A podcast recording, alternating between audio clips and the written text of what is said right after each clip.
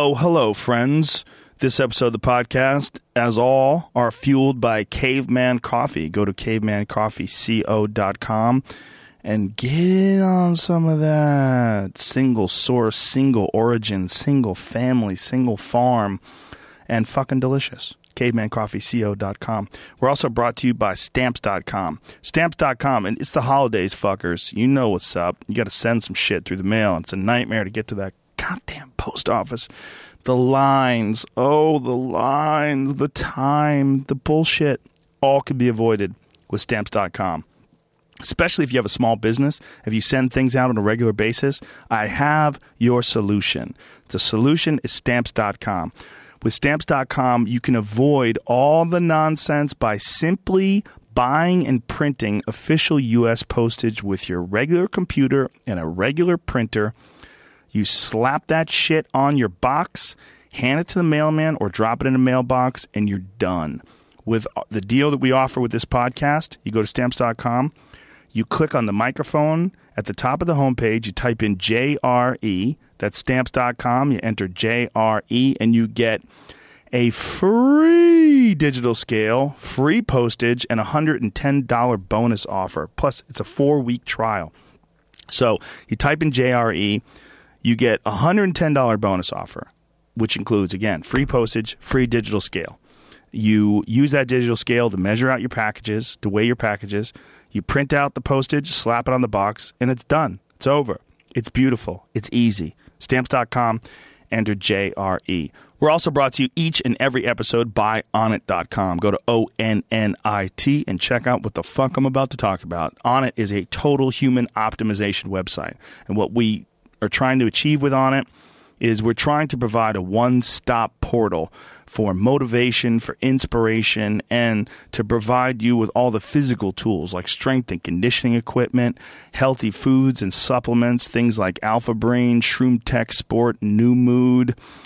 All, all the various things that we sell at Onnit are things that we have found to be beneficial, things that we have found that help pump up your physical body, uh, increase your your mind's ability to remember things, to process information, to form and articulate sentences.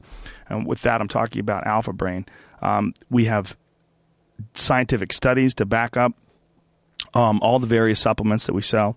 Uh, all the stuff, it's not snake oil. It's all things that have been proven in double blind, placebo controlled studies like the ones that we've done with Alpha Brain and and also things that we've used and we've found beneficial ourselves. Things like kettlebells, which uh, if you've heard this podcast before, you've heard me rattle on about the importance of kettlebells and functional strength and fitness and uh, conditioning uh, routines. I think they're one of the best tools in the world. It's uh, essentially uh, like a bowling ball made out of cast iron with a giant cast iron handle, and you use them to perform all these full body mo- motions and movements. Um, if you don't know what these things are and you've never heard of them, just Google kettlebells, watch a few videos. And if you're thinking about starting out and trying it, I urge you, please, if you can afford to, please get a trainer to show you how to do these things correctly. Um, if you can't do that, there are videos that will show you online how to do it, but pay attention carefully and start light. Get a light kettlebell, and you don't need much. There's a video that we have that we sell, the Keith Weber Extreme Kettlebell Cardio Workout, that is very light. Um, I do it with a 35 pound workout and fucking brutal. I mean, brutal. Uh, Keith actually just put out number three that we're going to have to start selling on our site soon. We've got number one and number two available, but he just came out with a number three, and, and he's awesome. I, I love that dude, and his uh, his workouts are fantastic.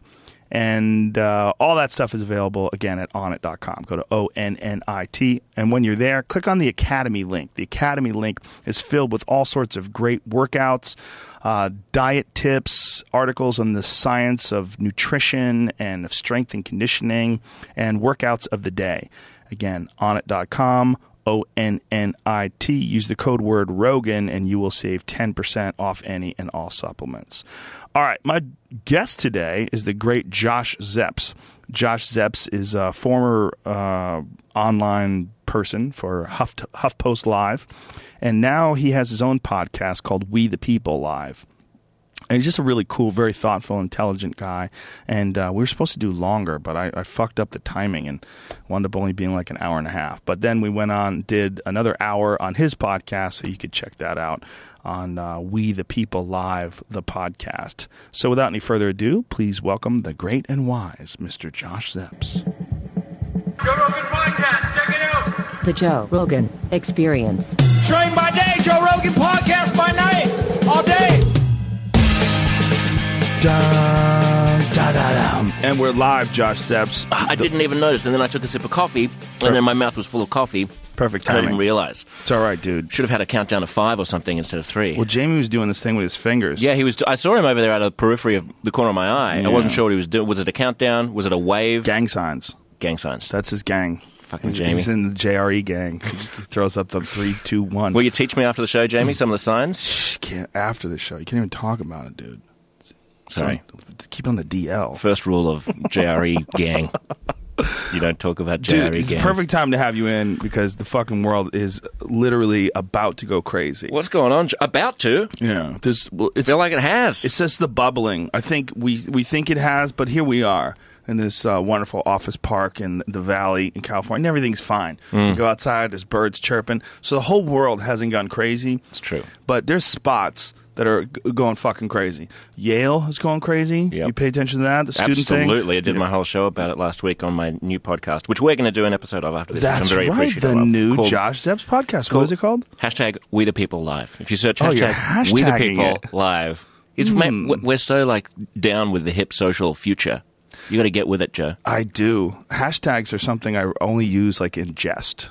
You know. Yeah, well, this is sort of in jest. It's, it's tongue in cheek. It's also Oh. a cool way of like, if for people to search for you, there's probably a bazillion We the People Lives podcasts, Yeah. but there's only one that's going to start with a hashtag. So you put in a hashtag, and ours will presumably be the first to come up. I use it for the UFC only, like hashtag UFC 90, 193 if I'm talking about like an event. Yeah. I'll do that. But hashtags are interesting because if you ever go to hashtags, you ever go to like hashtag black Twitter. Yeah, I never do it. Jesus It's- Christ. it's a scary Jamie has place. A giant big smile on his face. That's where he spends 23 hours a day.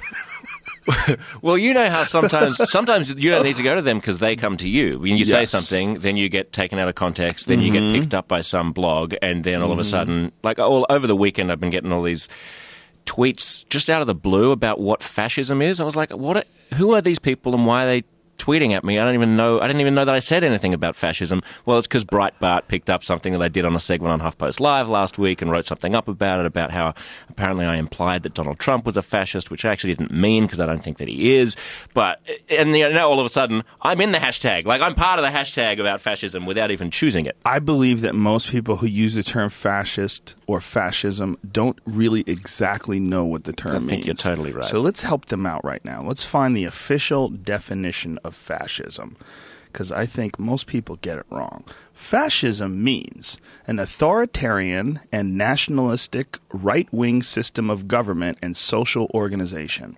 So people use that. There's other definitions of it, of, of course, but extreme right wing, authoritarian. People use that for a lot of like non fascist reasons. That's true, and I probably used it sloppily myself in the context in which Breitbart was picking me up, and uh, they would have a point if if I did come across as saying that Donald, Donald Trump was a fascist.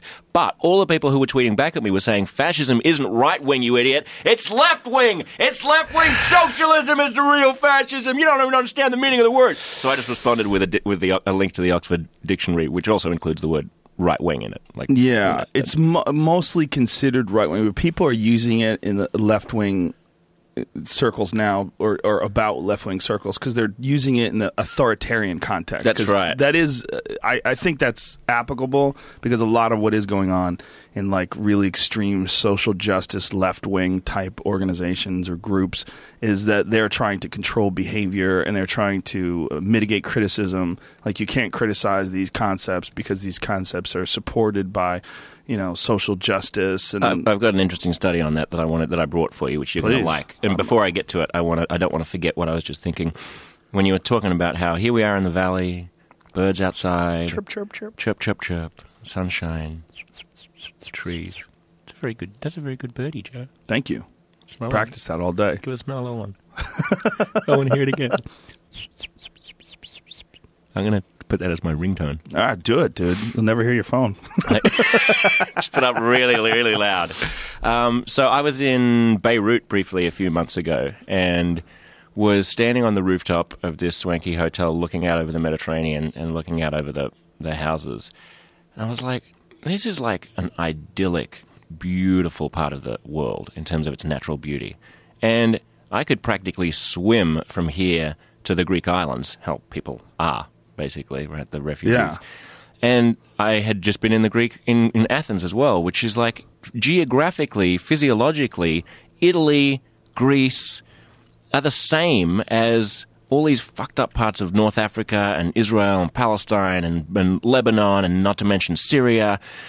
And I was like just struck by how capable we are of fucking things up mm. as people. Because the actual geography is the same. Like those waves are the same waves as the ones on the Italian Riviera.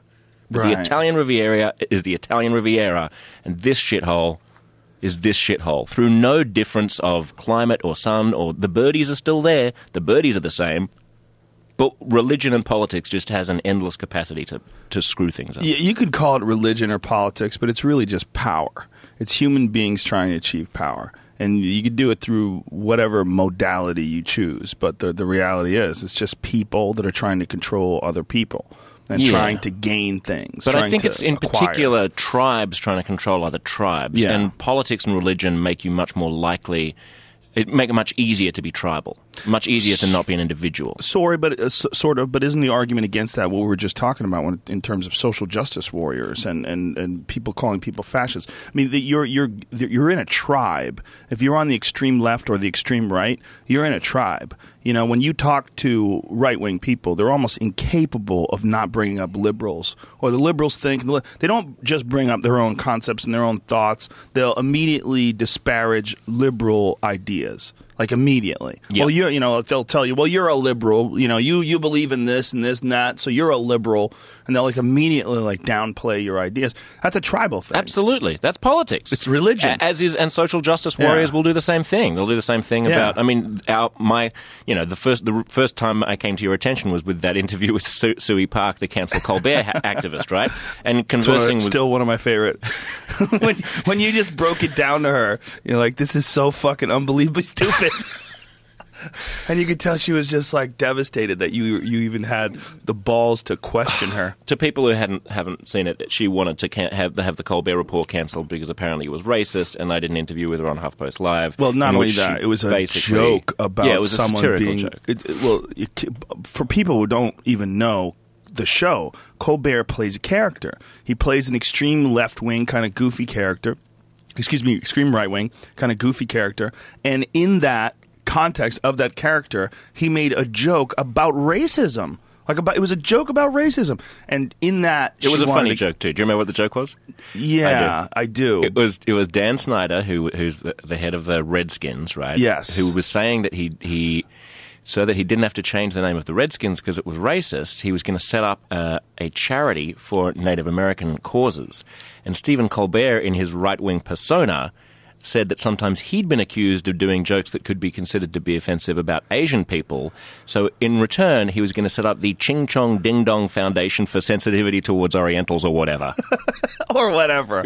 and she found that offensive. Yeah. Not really. I don't believe she really did. I, I, I think she found it, it was a green light for her to attack and to use hashtag Yeah. activism. And to know? get on get some publicity. There's so a anyway, story that's making the rounds today. A Kansas City University professor who, in a class um, about racism, uh, a discussion about racism and discrimination, she used the word nigger. And in using the word, all these students are trying to get her uh, fired. Right. And she's been removed of her duties right now. She's been temporarily suspended under review or whatever their process is. But in just saying the word, not saying someone is like, this is a word that people have issues. Let's discuss words that people have issues with. What are the origins of these words? Why are they problematic? What is, you know, what, what can be done about this? I don't, I'm not sure exactly what the context of her class is, but they. I'm sure it, I'm sure the context wasn't let's go around accusing black people of being niggers. Absolutely right? not. Absolutely not. But this is the same kind of thing. I don't believe anyone in that class was actually hurt by that. Well, we I sort think of- they they found the green light and they attacked. Yeah, don't we learn what to be offended by? Yes. So it's possible that, that someone felt like an initial kind of reaction of, oh my God, I just heard that Right. word. That's a good And I've been told that that word is completely unacceptable under all circumstances. And I've been told that I'm allowed to be offended. Yeah, that's and right. upset. And in, indeed ought to be offended. yes. And so, like, I was amazed by the power of that word when I first came to the States.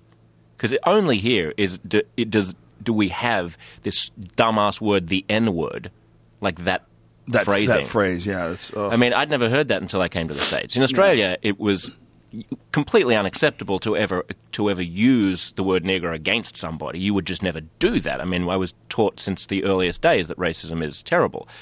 But you could talk about it in polite company. I mean, you, if you if it came up, you would be able to discuss the existence of the word, and nobody would ever say the N word. but you guys have racism towards Aborigines. That's Totally. pretty. That's pretty real over there. This is But another. it's not towards black people, right? No, that's right. But there's there's uh, there is a much much much bigger awareness of the kind of tragedy of the original sin of what happened when Australia was settled than there is here towards Native Americans. I sort of regard Native Americans as being the people who've really been screwed in this country. I mean, not to not that it should be a competition of like whose Right. you know whose suffering was worse, or like I'll put my Who- who slavery the up against your genocide more? Yeah, exactly. that's right. That's right. Because I always hate it when the, when we get into those games. But um, no, nobody even talks about like in Australia. If you go to an awards ceremony, for example, if you're at the Grammys, every single presenter will come up and they will begin by saying, "I want to start by acknowledging the traditional owners of this land, the Yadawundi people." Uh, you know, they'll they'll they'll at least give a kind of politically correct nod to the fact that we occupied a country and basically wiped out an entire people. And you know, you'll see Aboriginal flags flying on Parliament House alongside the Australian flag. What the? F- I don't even know what the Native American flag is. Do they even have a flag? I don't believe they did. I mean, well, they, they, didn't. did, I mean, nor did Aborigines back then. they had some like, symbols. You know, they, they certainly had symbols that were indicative of different tribes or different regions. But I don't, I don't, I don't think they had flags. I could be wrong. no, but I mean, Aborigines didn't have flags. Aborigines Right. didn't even have metal. So the, yeah, right. No kidding. I mean, right? they were at the time when the British settled Australia, and I always get accused when I say things like this of, you know, by politically correct social justice warriors of imposing onto traditional societies a, a an idea of human civilization as being better if it's like industrialized than if it's not industrialized and Right. because I'm like a white man who like totally thinks that like the 21st century is better than the fucking 15th century Well, let me help out do. because it is better. Yeah. yeah. They have we have computers and the internet. We have books. We have a lot of things that are better than like flint knives. So let's just. having said that, you're such a white, you're such a white man, Joe. Uh, having said that, if you think about like the the traditional anthropological conception of human evolution, going from like the you know the the discovery of fire and farming, and then up through the the Bronze Age and the, and the Iron Age and so on. Aborigines, when the when the British settled Australia, were the least advanced civilization in the world by far. I mean, we're talking a mass. and again, I like the, the politically correct part of me has to keep qualifying. They had been around for over hundred thousand years, so they were doing something successful. Like it's only been two thousand So years since rabbits. Jesus. Well, that's true. Rabbits are doing a good Joe job too. Rogan. Did you just compare Aboriginal Australians to rabbits? I did. Uh, In that context, Okay. I like I like I like you for that because I like analogies and I like being able to accept analogies without thinking that the person is saying that the two things are the same in every respect. yeah. Because I always get pulled up. Like I made a Hitler analogy the other day about I was talking to who was it? Donny Deutsch. Do you know that guy? Yes. Um, and uh, he was talking about how he likes Trump, and I, and and I made some parallel where I was like, he was, I was simply saying that like he was like he's popular, he's touching a vein. I was like, yeah, but is that the only reason to respect somebody? Hitler touched a vein as well, and he was like, he got all outraged on the air at the fact that I would like say Hitler. He was like, you can't do that. Like, how dare you? I'm What? Jewish, and I was, like, I was like, I was not, I'm not saying that Trump is the same as Hitler, you idiot. I'm saying that Oh Christ! I'm saying that the criterion by which you were judging his success is flawed, and I was using an analogy to do so. Well, he should be, you know, he should be ashamed because he's doing the exact thing we're ex- accusing the extreme left of. Yeah. he, he saw a green light and he went after it. That's right. And he had does he that- really think I'm a Nazi sympathizer No. or that I'm like shitting on him? And then so then I was like, hey, my grandmother was in the concentration camp, so don't pull a Jew card on me. And then I just moved right on. Yeah, fuck Yeah. Donny. So How anyway, yeah. Aborigines ha- didn't didn't have like metal and stuff. That's the No, they were. I mean, they they were extremely primitive. So far removed from we, what we consider to be advanced civilization that Australia felt it was okay to actually take their children and adopt them. And this was recent. This was in like the fifties. Yeah. You know, until you know, until 1969, Aborigines were classified in Australia as fauna. Whoa. In other words, Whoa. they weren't Not considered. flowers. Not flora. There might have been a couple of uh, floral Aborigines, Oh my God. but uh, they were mostly like in the same category as kangaroos. Now you That's couldn't dark. you couldn't kill them, You couldn't? no. But I mean, they weren't officially classified as fauna. It's just that they weren't classified as human. Like they weren't considered to be people in the So, like, you can't kill a chimp either. yeah. Wow. That's fucked So it's a recent thing, but there's, it's come a long way in the past 15 or 20 years. Now I think there's a general consensus that, that we really fucked them over. I hope so. you can't steal their fucking babies. No matter, I mean, no matter Yeah, but this how was primitive. not to defend it, but this was at the same time that Jim Crow was going on here, Yes. right? I mean, it's not it's not like we were enlightened. Our well, our forefathers were enlightened in the 50s about race. Yeah, well, the, everybody was pretty fucked up back then. I think it's very difficult for us to understand in 2015 what it was like in 1950. Because I think we assume that they should have known better. They should have been like us. But 100 years before them, they were cowboys. They, Right. That's they. They had horses Right. and trains, and that's it. And hundred years before that, they didn't even have fucking trains. You know, and hundred years before that, uh, I mean, you're you're in the dark ages. Yeah. I mean, you're the 1500s, 1400s. You're a few hundred years removed from Genghis Khan. It's I mean, so fast, isn't Yeah, it? It's so like fast. I I don't remember whether I've spoken to you about this before, but I was when I was in Greece on the trip that I was just talking about. Um, I was standing at the you know the Acropolis, and I'm, I was expecting to be wowed like all tourists are by oh the sheer age of this thing. Oh, I'm at the birthplace of Western civilization, and instead, what I thought was I'd actually just been back to New Zealand because my grandma died. She was one day shy of her 100th birthday. Damn, was- almost made it. 99 and 364 days. So if she was just born premature, she would have had that.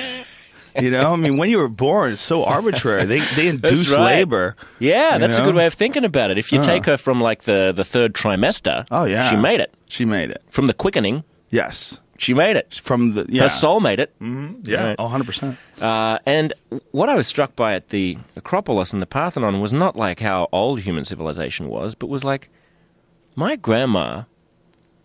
Her lifetime is a manageable period of time in my brain. I can think about that in a way that when you talk to me about something that happened 50,000 years ago, it's just meaningless. And when you talk about the size of the cosmos or a light year or something, it doesn't, like, I might be able to understand it intellectually, but it just washes over my head. I don't know what you're hmm. talking about. But the lifetime of my grandmother, that's a manageable span of time. I can imagine her A life. hundred years. Yes, And you know what?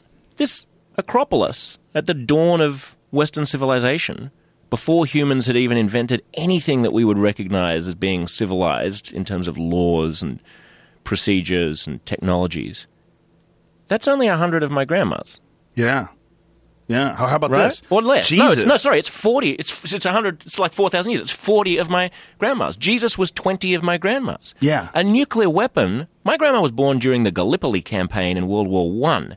Hitler wasn't even a name that her parents knew when she was born. The Depression hadn't happened. The bomb hadn't been invented, let alone computers. How fast are things going? Pretty fast. Like, how recently was it over the span of geological time that we were monkeys, effectively monkeys? They believe 200,000 years ago, human beings were in this form. Their belief, but Yeah. it, it changes depending upon the fossil record. Like when they add new evidence, like they just found, uh, like within the last couple weeks, they've recognized a new subspecies of human beings, an ancient subspecies. They found a giant tooth, so they're they're they're finding fossil records that uh, pretty much pretty much coincide with the established belief that people are 200,000 plus years in this form. Like you could take a person from 200,000 years ago, they'd probably be considerably smaller than us because they didn't get a lot of food, and you'd put them in a movie theater and they would look just like you or I. Maybe worse teeth. Yeah. As long as they kept their mouth shut, you know, we showered them, trimmed whatever fucking weird hair they had. You know, I mean, they're, they're probably just very strangely hairy. But you know, obviously, in the fossil record, we're not getting too much. It's very rare they find skin and hair, so they're just kind of guessing Hmm. what they looked like on the outside. But they believe that about two hundred thousand years in this form, give Yep. or take hundred thousand years. So that's pretty recent. More and likely what's even, give than take. Yeah, No, yeah. it's not really yeah. give and take. What's most What's most sort of frightening to me is how recently technology has become as powerful as it is, especially nukes, and superimposing technology that was invented within the lifetime of my dad. Think about what we just said. Just that. If it, let's go crazy and call it three hundred thousand years ago. Three thousand of your grandmas. Yeah, That's it, and we're monkeys. yeah. Just three thousand, like Yeah. a, a good size uh, theater show. Yep. Like you go to the Chicago theater, that's thirty seven hundred people. That's a good spot to look at. Those people in that audience. If you get a, a full Chicago theater, thirty seven hundred people, Mm-hmm. if every one of them lived birth to death, just stop and think about that. That's uh, that's fucking crazy. It's incredible, isn't it? That's crazy. It's fucking crazy. That's three hundred thousand years. And you don't even need to go that. I mean, you don't even need to go that far before the kinds of lives that people were li- living and the kinds of concerns that they had to concern themselves with were so parochial, and they knew so little. Yeah. I mean, even just back to the Middle Ages. I mean, think about having fifty of my no, sorry, five of my grandmothers get us back to the Middle Ages. five of them. That's 50? fucking crazy. Fifty get us back to before we had before the Parthenon. God. I mean, we 50. are we are hairless apes who just just now, just right now, just happen to have discovered the the atom Amazing. and technology. the and Chicago internet. theater thing is really freaking That's a good out. one. I like that. I love that. That one's freaking me out because that's monkeys. I mean, we go back to like we're basically fucking like the the, the scene in 2001 where they're around the monolith. Mm-hmm. Yeah. that's what we're talking about. That's what we're talking about. So how many how many people do you fit in a big stadium? 100, 150,000, something like that. yeah, like a giant football stadium? like the uh, the place that we did in Australia for the UFC. I believe Yeah. is seventy thousand people, and that was enormous. Was that the MCG? That The was um, The- Etihad. Etihad uh, Oh, they've changed. They've started sponsoring everything since I left. So I don't even know what that would be now because Etihad I don't know. wasn't a big airline back then. Yeah. Was it in Sydney or Melbourne? Uh, Melbourne? Oh, right. It'd probably be the uh, the cricket ground, right? Formerly the Probably. it's got a retractable roof. Yeah, that's right. Yeah. It was the site of the biggest UFC ever, and it was seventy thousand people, and that's an enormous, enormous place. But they have football places like Jamie. You're a football fan. What's the biggest spot? Uh, I don't know if it's the exact biggest Ohio Stadium in Columbus where the Buckeyes play is like 110 they can fit in there. It's Yeah. Wow. 108 officially, 1,000. What is that like when it's filled? That must be It's crazy. insane. It's super loud. Uh, the way I mean, the way they have the sound going too, it's a little bit. It bounces off each other. Right. But being in it, so it's it's insane. It, that's got, got to be what the Coliseum was like. In Or, I Rome? mean, in half, half like. But there's there's crazy people. They're drunk as shit. Yeah. They're yelling at each other. Yeah. Dying, Yeah. and there's fights all over. The I've been to I've been to huge stadiums that are like 100, 110,000. So let's say a 100,000 stadium, right? Right. It's a big place. But if you do use your analogy, your Yeah. Chicago, my grandmother analogy, that's 10 million years. Oh my god. what were we 10 million years ago? We were rodents. Well, Right? when did the dinosaurs die out? I mean, Sixty-five million years ago, apparently, we were a type of almost like a shrew-looking rodent. That's what we were. That's the current theory. Blowing that's my what mind. that's what really makes evolutionary deniers angry. You know, the people who d- the idea that we were just shitty little rats. You telling me that I was a shrew? One Ohio State football game filled people ago, I was a shrew. The crazy thing is that the, the the science deniers, the evolution deniers, are the ones who are more monkey-like than the ones who believe in hmm. science. True. That was an old Bill Hicks bit. Is he just did a thing about people being unevolved? The people that don't believe in evolution are the most. They look the most unevolved. Exactly. Yeah, that's right. yeah. Well, it's it's too hard for us to. I mean, we're sitting here. We're not science deniers, and we're looking at the age of your grandma, hundred years, and we're just going back a few grandmas, and we're like, "Fuck, man." Well, this is the first time I've been amazed by that, though, because I, although, you know, when else I had this feeling was Richard Dawkins uh, has this cool analogy where he says, imagine, he's talking about how uh, evolution deniers, I keep wanting to say climate deniers, I don't know why. Evolution deniers will, will talk about how there are these gaps in the fossil record, right? And how, like, well, what happened to the species that were interim species in between the species that we find. Richard Dawkins tries to make the point the whole concept of a species is something that we sort of retroactively superimpose onto things because lots of animals, because the vast majority of animals die out and don't manage to succeed in this world. The vast majority of mutations fail. Mm. But he says, imagine getting a book, imagine getting a picture book, like a high school yearbook, and it's got your photo in it on the last page, and the page before that is your mother's photo, and the page before that is her mother's photo, and the page before that is her mother's photo, right? And you go back and back and back and back, all the way back to the first dawn of life, hundreds of millions of years ago. And each each page is going to be is going to basically look like the page before it. There's never going to be a point at which like the shrew becomes a monkey, Right. Or like you know some amphibious creature becomes a shrew. Every child looks like its parent, but as you flip through the pages of this book, it's such a thick book that over time, like one of those little uh, cartoon figures that you could draw and it looks like it's moving on the page, Right, You, you just the- start morphing back, back, back, back, back until eventually you're a fucking fish. right? but it's, or you know, your great great great great grandma is. Just add in enough greats. Yeah. And that's what people don't understand. It just has to be a really, really, really, really, really big book. Well, our concept of time is just it's just too hard. Well, look at it this way. Look at the changes that a person takes over the, the period of their life. Look at a person from, you know, think about a child and then turn that child into your grandma before she died. I mean, mm. that's a very different physical looking thing as age sets in. Yeah, sure. You know, I mean, li- there's a lot of changes that go on in nature, like the the, the growth of animals, death of animals, the plants, and things along those lines. There's all there are all sorts of growth and death, and all sorts of changing. And while we're looking at it in a static form, you know, if you go outside and look at those trees, they look exactly the same as they looked yesterday. And it takes a long time before you recognize, like, oh, this fucking thing's growing. I'm feeling that. I'm feeling that myself, kind of for the first time. Like my birthday yesterday, and uh, it, I've gotten to that age where you know I don't even really care about. I don't really know. I, like when I booked this trip, I didn't even know that it was my birthday yesterday. How old are you? Yesterday, thirty-eight. That's when you start denying it. I'm 48, so you really start denying it. Denying It's what? like getting age. older. I'm not even yeah. paying attention to that. That's not even important to me. Why? I'm concentrating on the present. I live in the moment, Joshua. you know, you, Yeah, you just it's easy. It's a comforting bullshit, isn't it? Well, when you get to be like 78, you're just like, what do you do? I mean, you, what are you going to not parasail because you're 78? You know? You No, gonna- that's right. But I think that the most it is true though that like you know age is on the inside because I can feel that now at this age I just have to do a shit more work not to feel crappy. And when, I'm- Yes. when you're 22, it's just everything's great. Your body is just automatically functioning exactly as it should.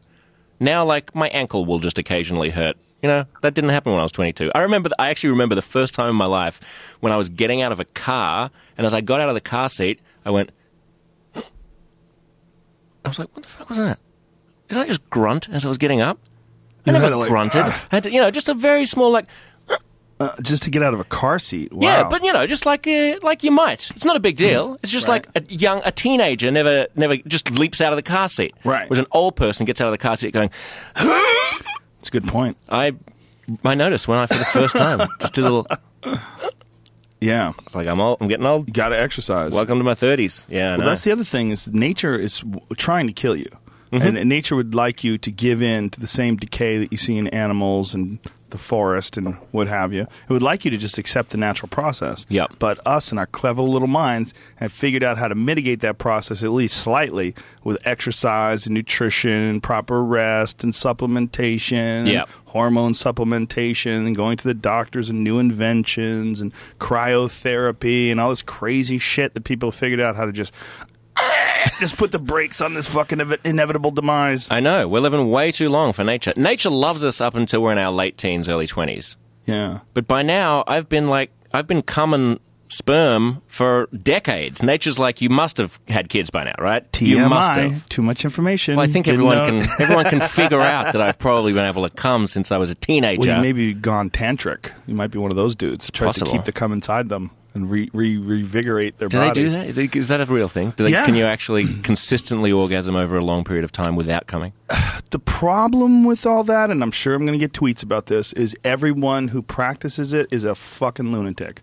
So So you don't know because you haven't you haven't actually tested it out. Yeah, so if you talk to them, you know, they'll tell you, yes, I completely come inside. I come internally. I absorb, I reabsorb, and the energy that I get from that is so much more amazing than the energy that you would get from an external orgasm. And then they just get like really into talking to you about tantric and they get annoying.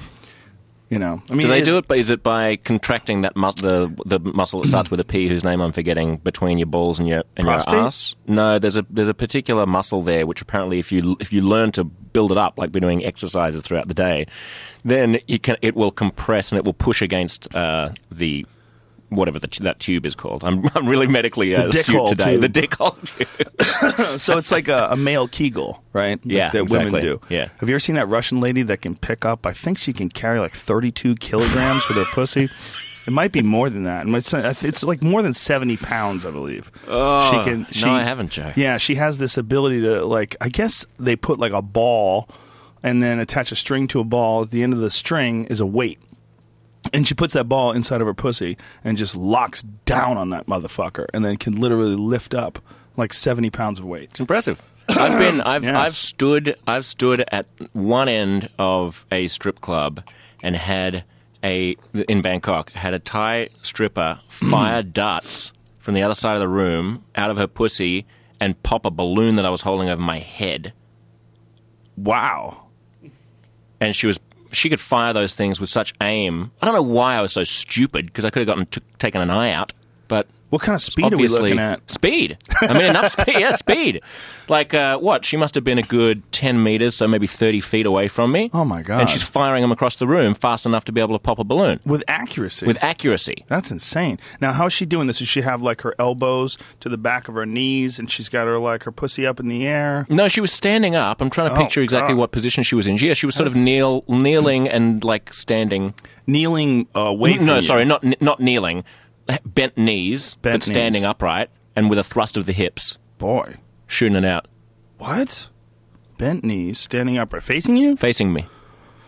Wow. That's crazy. That doesn't even seem like that's the, that's like shooting a gun in the air when you're pointing it at the ground. That doesn't even make any sense.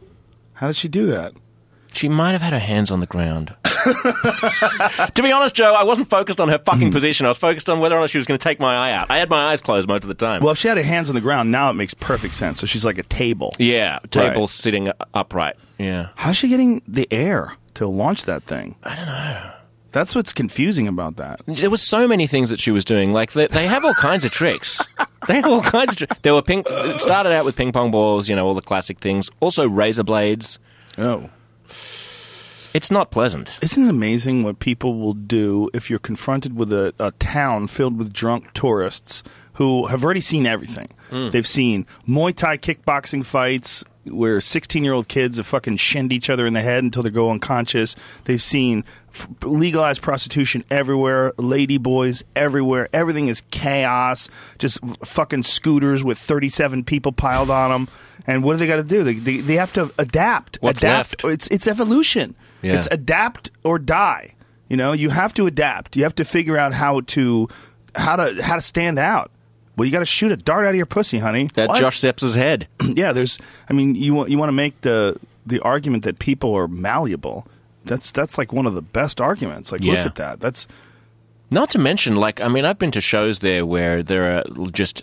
I remember the finale to one show where it was like there were about How many 15 fucking shows did you go there? I go there a lot. do you go to Thailand a lot? yeah, Thailand is. I, I like to say that Thailand is sort of our Mexico if you're Australian. It's Oh, it's nearby. It's cheap. It's beautiful. Uh, there are great beaches. Um, How so- far is the flight? I mean, everything's sort of far from for most Australians because Sydney and Melbourne are located on the southeast coast of Australia. So there's a lot of Australia to fly over. Australia's the same size as the contiguous United States, so you basically have to do the entire flight from like the equivalent of Miami to Seattle before you start entering Asian airspace. But from so from Australia the country itself, it'd probably only be two or three hours to Bangkok. It's only like an hour or two to Indonesia and Singapore. Wow. But from Sydney, then you got to add on an extra six hours just to get out of Australian airspace. That's amazing that you guys are the same size. That Australia is the same size as America as far as the continental or close to it. Yeah. But there's only 20 million people, so you have right. less people than California. We have half. We have yeah. I mean, two thirds of the population of California in an area the size of the United States. If you get rid of Alaska, It's a badass country. I fucking love it there.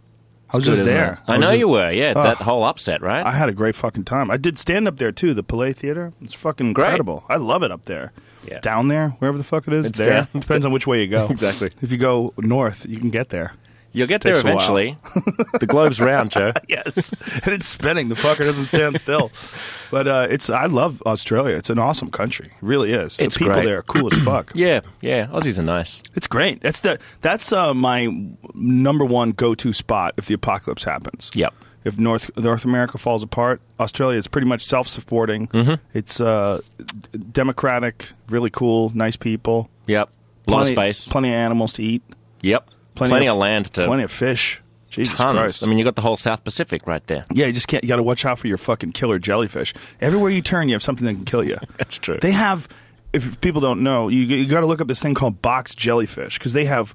They get a bay filled with box jellyfish, and they'll say, "Don't go in the water, mate. The box jellyfish are there. They'll kill you instantly." How do you say straight off? They'll kill you straight off. Kill you straight off. Yeah, and y- they will kill you instantly. Hmm. Like there's. They just paralyze you and you go into anaphylactic you're shock. just dead. You're dead. I mean, some people survive if you get hit like with like one or two tentacles, but you're fucked, man, for like years. Yeah, well, don't go in the water.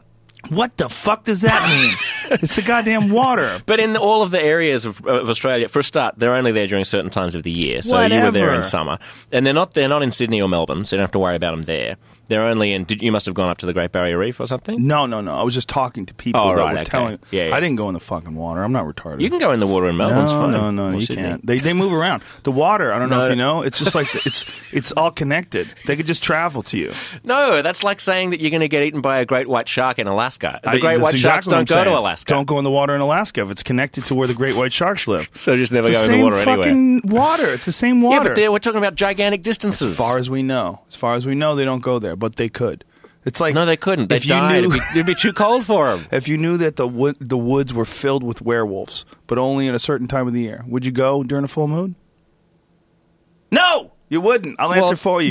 Depends on whether or not I trust it. that- what you're saying is basically like you shouldn't go hiking in Panama because there are bears in Canada. That's exactly what I'm saying. yeah, there you it's go. So we've got a we've got a Jamie's just brought up Marine an image. stingers are Marine dangerous. stingers are dangerous. Don't swim in these waters between October and May. Severe box jelly sting. So what are they? Emergency treatment? Oh, that's one of those. They have a bucket of like vinegar Yeah, and pour it on right. you. So So even then, you're still fucked. There's a um there's a, a species called the irukandji, which I can't remember whether it's the same as a box jellyfish or not, but someone's going to tweet me now that I've said that. Uh, and there was a case where these scientists on the Great Barrier Reef they were studying the irukandji, and they're almost invisible. They're very tiny, small little jellyfish with extremely long tentacles, and um, they do the same thing as the box jellyfish, if they're not the same thing as the box jellyfish. And they had they, they had a um, like a carton, a, bo- a bottle of irukandji in water, and they put it in their research fridge. And a dude came in and drank the water, thinking it was drinking water, and died instantly. Oh my god. Yeah. Jesus Christ. Put a label on it, you idiots! Put a fucking skull and crossbones on that shit. yeah, there you go. There's an Look at that. That is that little tiny thing will kill you. Yeah. What the fuck, man? you We're guys just need badass. to No, you need to clean your water out. your water's filled with the enemy. Those are murderers. Should gets some governors saying that we're not going to let any irukandji into the country anymore. Yeah, that is insane. It's insane that that little tiny thing can kill you. Yeah. That is unbelievable. But I mean, uh, it, only Americans make a big deal out of how dangerous things in Australia are. I well, mean, that's because you fuckers are used to it. It's a, it Yeah. gets like the Thai lady with the ping pong balls coming out of her pussy. That's normal in Thailand. I mean, the the reality about Australia is everyone's ev we've we've managed to export this Steve Irwin crocodile hunter vision of Australia Mm. as be, as if we're all like rugged outdoorsmen who live in the in the bush in the outback. The reality is, almost half the country lives in two big cities. Yeah. And we're all sitting around swilling Chardonnay and drinking lattes, complaining about property prices and sitting on yachts and going to the beach. Uh, very few Australians live in the outback. We're a very urbanized country. We don't, I mean, America's much more has much more regional variance, and like there's no equivalent of the South in Australia, right or the Midwest yeah. even. Melbourne is uh, it was incredible as far as like the food. The food was amazing. great, isn't it? The Yeah. coffee and the food Yeah. and the wine. Oh my god! Like you, they know how to live. Yeah, we They're do. doing it right. Yep. But you could get killed everywhere. But that's my point. Jellyfish the sharks, and fucking the brown sharks snakes. aren't coming into the harbour. How about those brown not in large snakes? numbers? Well, they're not coming into into downtown. They're everywhere. You saw You them? can find them. My friend Adam, my friend Adam Greentree, he lives out there, and uh, he told he he works. Uh, he uh, has a business and something involves mines, and uh, they'll they'll be working like digging holes, and um, you know uh, doing stuff out in the bush. I guess you guys call Mm-hmm. it the bush, and they'll just find these brown snakes, which will just fucking kill you. Yeah. like they bite you and you're dead. yeah. Yeah. Well, They find 'em all over actually, people haven't died from a snake bite or a spider bite. I don't think since all of the antivenoms were discovered in the early '80s. Really? Because every every local medical centre has the all the antivenoms. How long does it take for a brown snake to kill you? Hours. Oh, okay. Yeah, you've got so you got a little bit of time. Yep, and most Australians are trained in knowing how to basically, you know, obviously put a tourniquet on so that you, that you can, you know, maybe you suck out the the venom and spit it out and identify what the snake was. Well, I find rattlesnakes on my property out here Right. all the time. How long do they take to kill you? It'll, kill, it'll take a few hours, but it'll fuck Yeah. Oh. you up. I've had my dogs bitten three times. I've had to have them uh, to go and get antivenom. Mm-hmm. And for people, uh, if you're broke, it's fucked because you don't have any money. It costs thousands of dollars for this antivenom stuff, and you know otherwise you're going to watch your dog die because they swell up. Like the only way I found out they got bit was I, I knew that they were barking and barking and barking, so I went outside and said, "Ah, fuck, there's a rattlesnake," and so I kill the rattlesnake and then uh, they seem okay. But then all of a sudden, I see some swelling on their face. I'm like, God damn it! And so then I have to take them down because the rattlesnake will bite them and then pull away and still be alive, and then bite them again. And so they, their face just swole up like cartoonish, like a water balloon. Yeah, but they're fine in a day or so. Yeah, good. It's just expensive. Yeah. Um, I mean, if a person gets bitten in Australia, obviously they don't have to pay because we have communism. That's aka a good. That's a good communism. You know, the, I I really get really pissed off when people talk about uh, healthcare and healthcare in America and this this idea that somehow or another it's better to not have people covered with with medical insurance. And there's always been Medicaid and there's always been for extreme example. but people have had medical issues that have put them in severe debt. Hmm. And this doesn't I don't I don't think that we shouldn't have private private care in terms of like the best doctors and the best surgeons should be allowed to be compensated for their excellence. I mean, I don't think there's anything wrong with that, but the idea that we don't Right. have some sort I mean, we have roads that are taken care of by our taxes. Why the fuck do we not have medical insurance or or medical care that's just standard? And this Uh, is that's- exactly what we're going to talk about on my podcast, hashtag We the People Live, which is going which we're going to do immediately after this because I want to talk to you about Bernie Sanders and I want to talk to you about. We can talk about it right now, too. system. We can do both. We, we do it later, now, whatever. But you're Uh, freaking people out. They're like, "What the fuck? I got to download something else." but it's. I, I just think that a country that cares about its people, one of the most important things is the safety and the health of the people. Yeah. Like, okay, well, we shouldn't have. You shouldn't have to pay for the police. You shouldn't have to pay for the army. It shouldn't be something that comes out of your check. Like, you know, oh, you want to call the police? Well, we're going to require a credit card. No, no, no. A guy's breaking into my house. Well, uh, do you have a, a current credit card? Like, no, no, no, no, Well, no. I need the cops. I mean, I hear people like Rush Limbaugh saying, "Oh, oh, "Should we buy everyone a car? yeah. Does everyone get a car?" Well, now?" he's a fat fuck. Well, I don't listen to him. Do you remember Fucking pill popping asshole. Al Franken was on uh, was on Letterman promoting his book about uh, Rush called Rush Limbaugh is a big fat idiot. I don't know Yes. if you remember Al's, Al's he book. wouldn't be able to write that book today because he'd be fat shaming. That's probably true, actually. And Mm-hmm. uh, Letterman's first question is, uh, uh, "That's an interesting title. How'd you come up with that title?" And Al goes, uh, "Well, for a start, he's he's very very fat." Uh, I love Al. Didn't he lose a lot of weight though when he got on OxyContins? Uh, Yeah, he's prob- taking like probably. taking ninety nine pills a day. That fills up a lot of holes. Mm-hmm. Like you know, you like you think about how many ninety nine OxyContins. It's a good handful of mass. Was he? Is that what he's doing? Ninety nine. Yeah, yeah. That's How not. get- It's fairly standard for like severe junkies. Like it's they just start building up. You know, they start don't- take two and three at a time. Well, this is why you then you then graduate to smack, and why we've got the heroin epidemic that we do in places like Yeah, New but that's too hard. You got to shoot it. Like it's really easy to swallow those pills. You can snort it. You can Yeah, smoke but it. but you're also you're getting this inexact amount. Like Yeah. when you just j- take a pill, you have one pill, you throw it down your fat yeah, stupid ninety face. nine though. That's a He was taking a lot. Yeah. Pull that up, Jamie. Find out exactly how many he was taking. He was taking so much that, and granted, this is told to me by Alex Jones, so I don't know exactly if I can uh, authenticate the veracity of this particular statement. I'll take that qualification. But he said that that was why uh, he went deaf. Because do you remember Rush Limbaugh was going deaf? But he had a, like a real medical explanation for when you overdose on opiates, when you take massive amounts of opiates, it affects your central nervous system in such a profound way, and it affects your like like your entire physical body in such a profound way that it's possible you can induce hearing loss.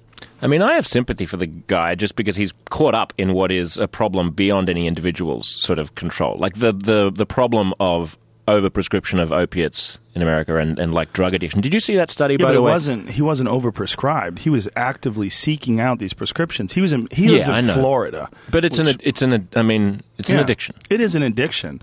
But he was also a massive hypocrite that was talking Totally, talking totally bad about people. and I people. completely disagree with almost everything he says. I have a grudging admiration for him as an entertainer and a broadcaster because I I think he's so great. well, he speaks very confidently. Well, he's so good at like saying at getting you into a position in which his bullshit sounds reasonable. Yes. right, and like drawing a, a kind of a line of logical fallacies in such a way that you end up thinking, yeah, this guy's making a lot of sense. What's interesting is that he was really hamstrung and, and broken down when he called that uh, woman a slut who was Mm-hmm. trying to get birth control.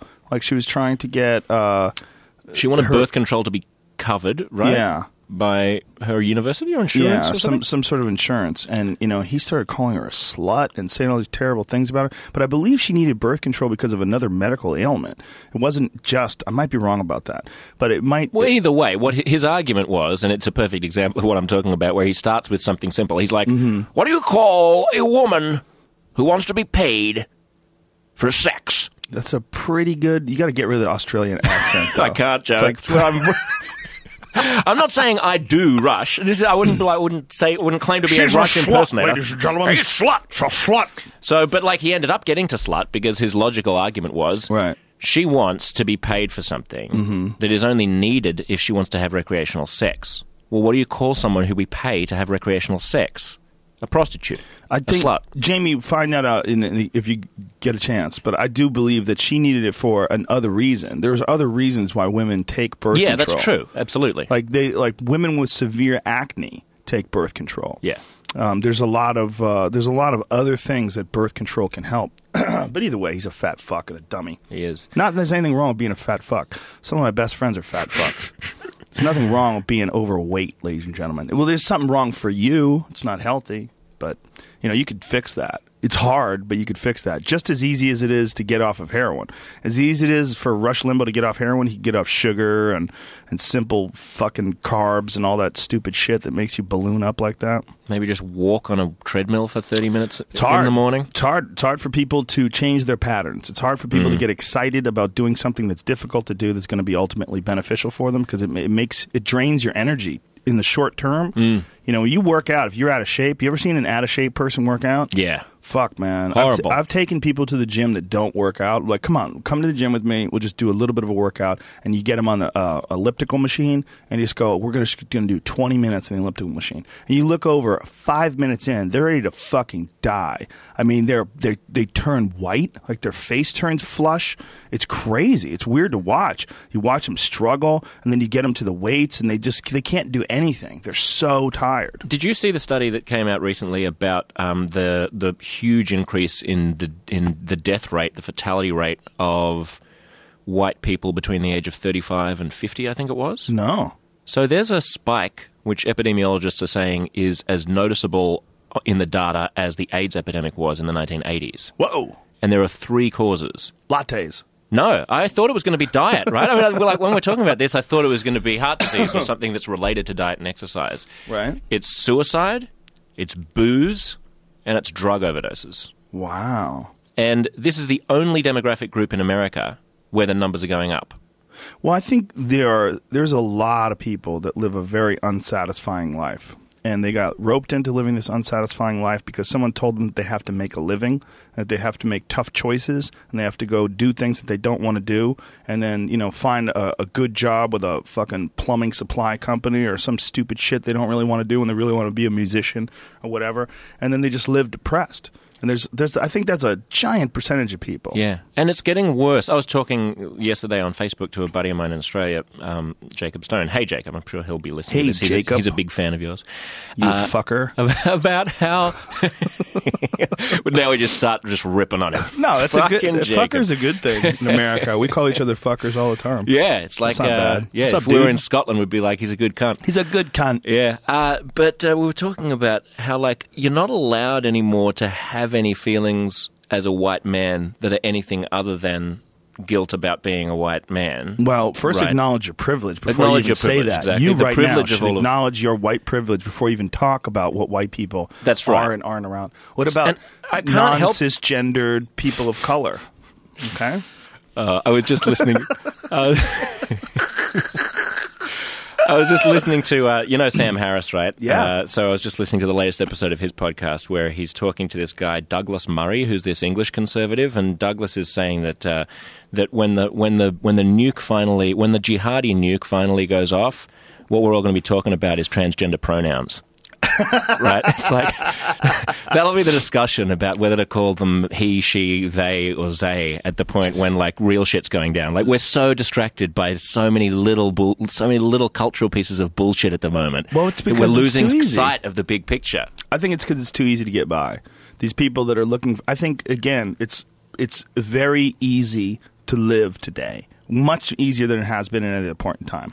And I think also it's very easy to communicate today, much more easy than it has been at any other point in time. And before before this era, the era of instant communication, if you had an idea, it had to be really good to get it out there to the masses. It had to be really good. It had to go through editors and publicists. It had to go to publishers. They had to print it. People had to read it and recommend it. It had to be verified. It had to be excellent. You know, if you were Hunter S. Thompson, like you, there was a lot of jumps you had to go through, a lot of hoops, a lot of ladders you had to climb before you could publish, you know, uh, Fear and Loathing in Las Vegas y- today, any fucking dipshit can start a hashtag activist, you know, some sort of a you could start a Tumblr blog or anything, and then it can immediately be picked up by also by people that also want to be outraged, and they'll go on this goddamn rampage, and it's confusing as fuck. It's because it's so easy to get by. It's we, we were we were like spoiled rich kids in a way, spoiled spoiled rich kids with our ability to communicate ideas. I mean, I think the lowering of the barriers is a good thing and a bad thing, Yes. right? I mean, the, the flattening and the the fact that I don't have to go and talk to a network executive or a radio station owner about doing my podcast. I can just do the show that I want to do and put it out there is Yes. great. But you're right that like we've become the, the, Douglas Murray, this this British conservative uh, uh, columnist, was saying he thinks that the problem is that there's a lack of there's a there's a supply and demand problem between social justice warriors and like racists because there aren't enough racists anymore, right? So like the left used to be agitated by fighting all of these big good noble fights. But the like the fascists and the racists and all the people who they wanted to bring down have basically been vanquished. Not So totally, now they're but not totally, Yeah, But now they have to talk. Now they have to accuse people like me of being racist. I was accused of being ra- racist the other day because I used the phrase to call a spade a spade. whoa. And in the That- you, what, you got called a racist for that? yeah, in Harlem in the nineteen twenties, a spade was a bad word for black people. Not just the 1920s. That's, like pretty recently. Was it? Because Yeah. not in not in Australian language. So I didn't even, I wasn't language, even aware. even in like the 70s and the 80s, people would use it in disparaging ways, Right. like that. The spades. Okay, so I'd never heard it, but apparently I'm racist now. So because there aren't enough actual racists to keep shouting it, so they have to start shouting at But people. a spade, a spade is a card term. yeah, that's right. It's a term about playing cards. Yeah. To call a spade a spade is like a club or a spade That's or right. a, a heart. Like that is so fucking stupid. Did you see? And also, I posted something on Facebook about. Did you see the brouhaha about uh, about Meryl Streep's T-shirt? in- No. So she's just finished shooting a movie in London called Suffragette, where, in which she plays Emmeline Pankhurst, who was a, one of the great women's rights, uh, you know, campaigners back in the late 1800s, early 1900s. It's about the birth of the the, the feminism movement. And in 1913, Pankhurst gave this speech this famous speech for, for women's rights in which she said that the women's rights movement will survive, quote, so long as there is a woman alive to hold up the flag of rebellion, I would rather be a rebel than a slave. So they do this promotional thing in which here's Meryl Streep uh, wearing a t shirt, I'd rather be a rebel than a slave.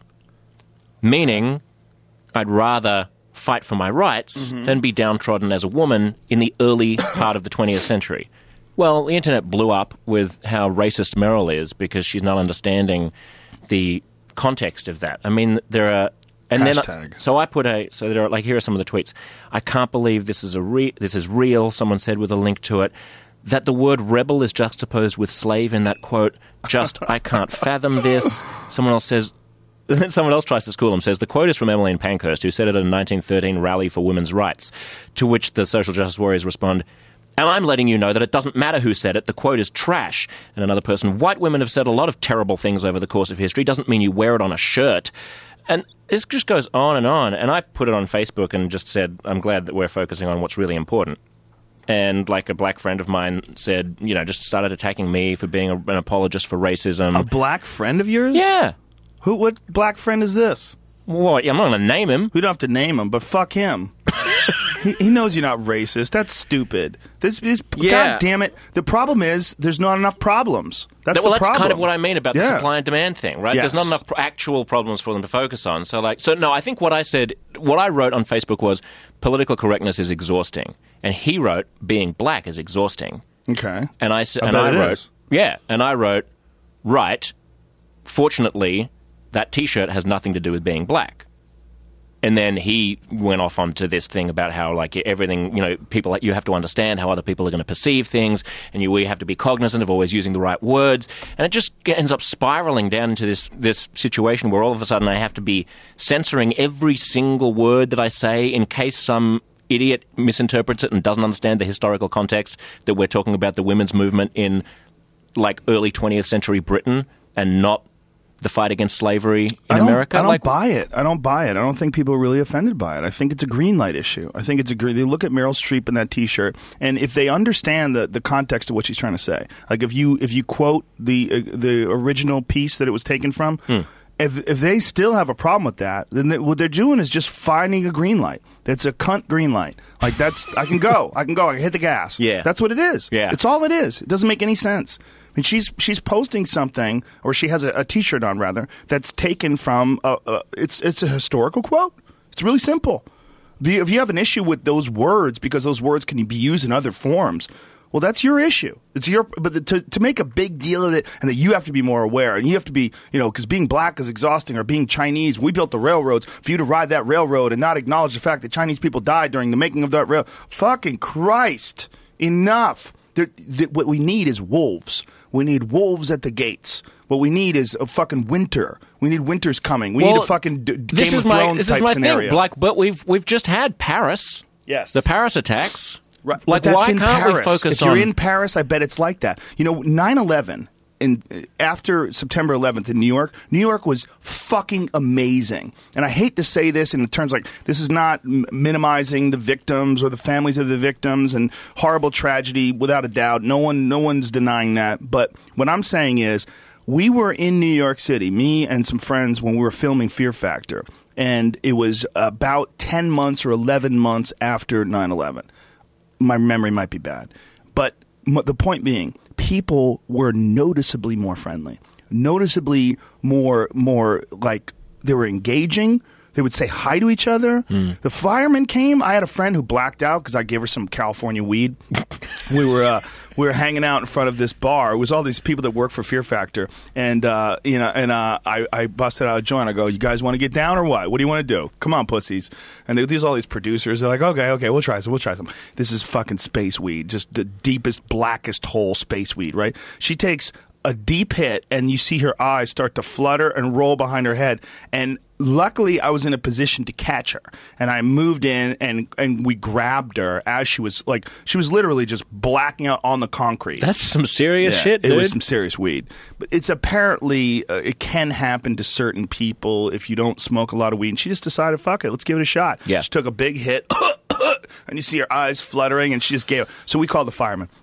The fireman came, and it was like like a nobleman on a, a knight on a horse had arrived. Everybody was so happy to see the firemen. Like first responders got so much love. It was amazing. Yeah. It was well, hundreds it was of their colleagues had just died. It was also the fact that people recognized the importance of having first responders, having firemen, having policemen, and that they really felt it like in a deep, real way. Like, mm. thank you, thank you for what you do. If it wasn't for what you you do, we would be in so much more danger. You're like it's, it's having having a, a very real memory of them stepping in and risking their lives and helping people, and and seeing them covered with dust as they carried people out of the buildings, and we we we, we, we it was like it was solidified in people's memories. And then over the past, you know, decade or so, you go back and it's back to being New York again. People don't look at each other, fuck you. Like there was there was a feeling of vulnerability that existed because we had recognized a real problem and we had gone through a real uh, they had gone through a real moment of intense adversity. Did And- you did, did you see in the wake of Paris one of the things that I found interesting was this conversation around tragedy hipster trap tragedy hipsters? Did you What's hear a about tragedy that? hipster? Tragedy hipster is someone who, the moment something like the Paris attacks happens, uh, starts shitting on people who are pouring out sympathy online or changing their face their Facebook profile pictures to the French flag or something by saying, "Well, where were you? Why weren't you outrou- outraged when there was Beirut?" Like this is like there's I've got an article here uh, in the Stranger, which is the Seattle blog, entitled "Why Putting the French Flag on the Space Needle is Racist." What? by Charles Mudede, Well, you November, know? November 16. Why didn't anybody acknowledge the attacks in Lebanon? Why didn't anybody acknowledge the attacks in Nigeria? That's the that- point. There's, well, there's a real racist aspect to that, and I think there's a real argument for that. So it's, it's I think. I think we have to be allowed to allow people to express like sympathy. yes.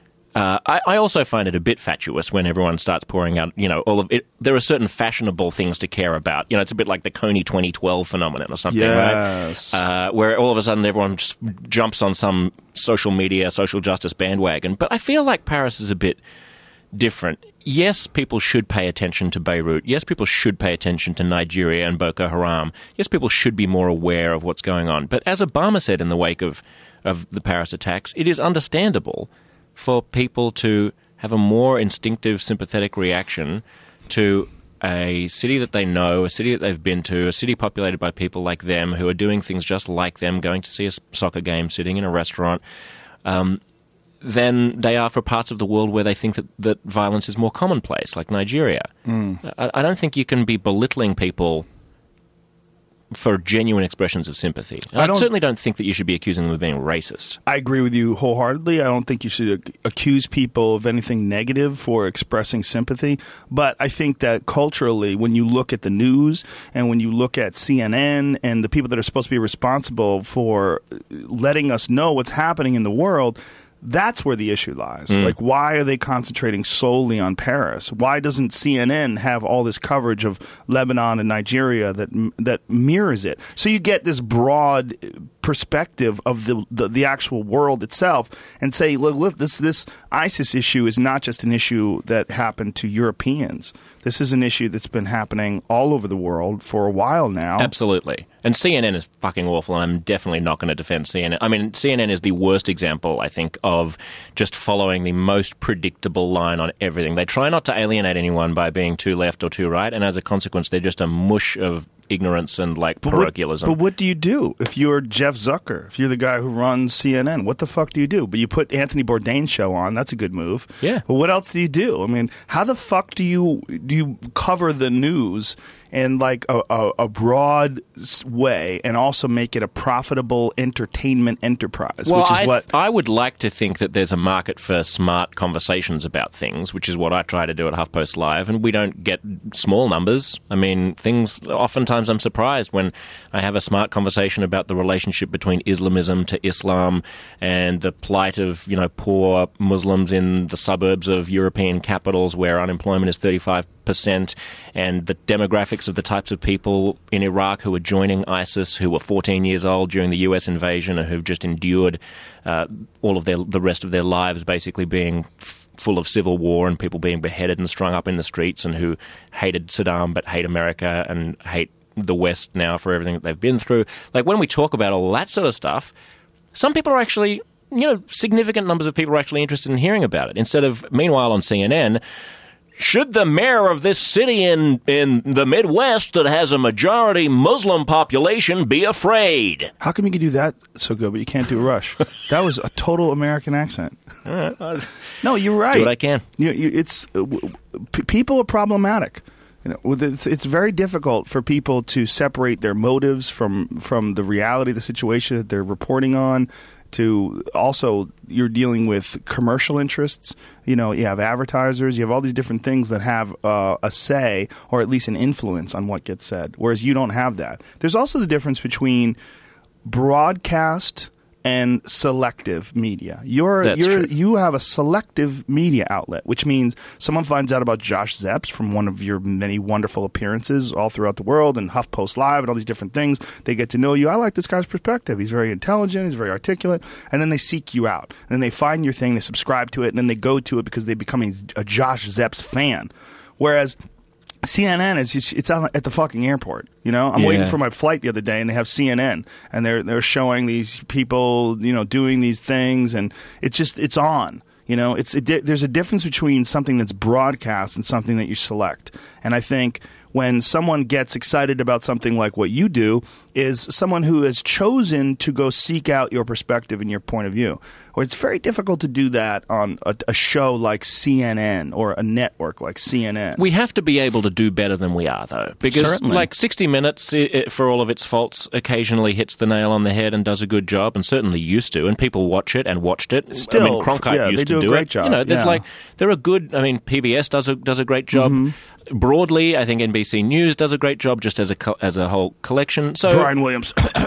with the exception of Brian Williams, although I mean, like, who, who gives a fuck? I mean, I, can't, I, He's I just a never voice. expect. Yeah, exactly. I He never could be a expect the- robot. He might as well be a robot. That's right. Who gives a shit Get what he did? Siri to do his job. That's what they should do.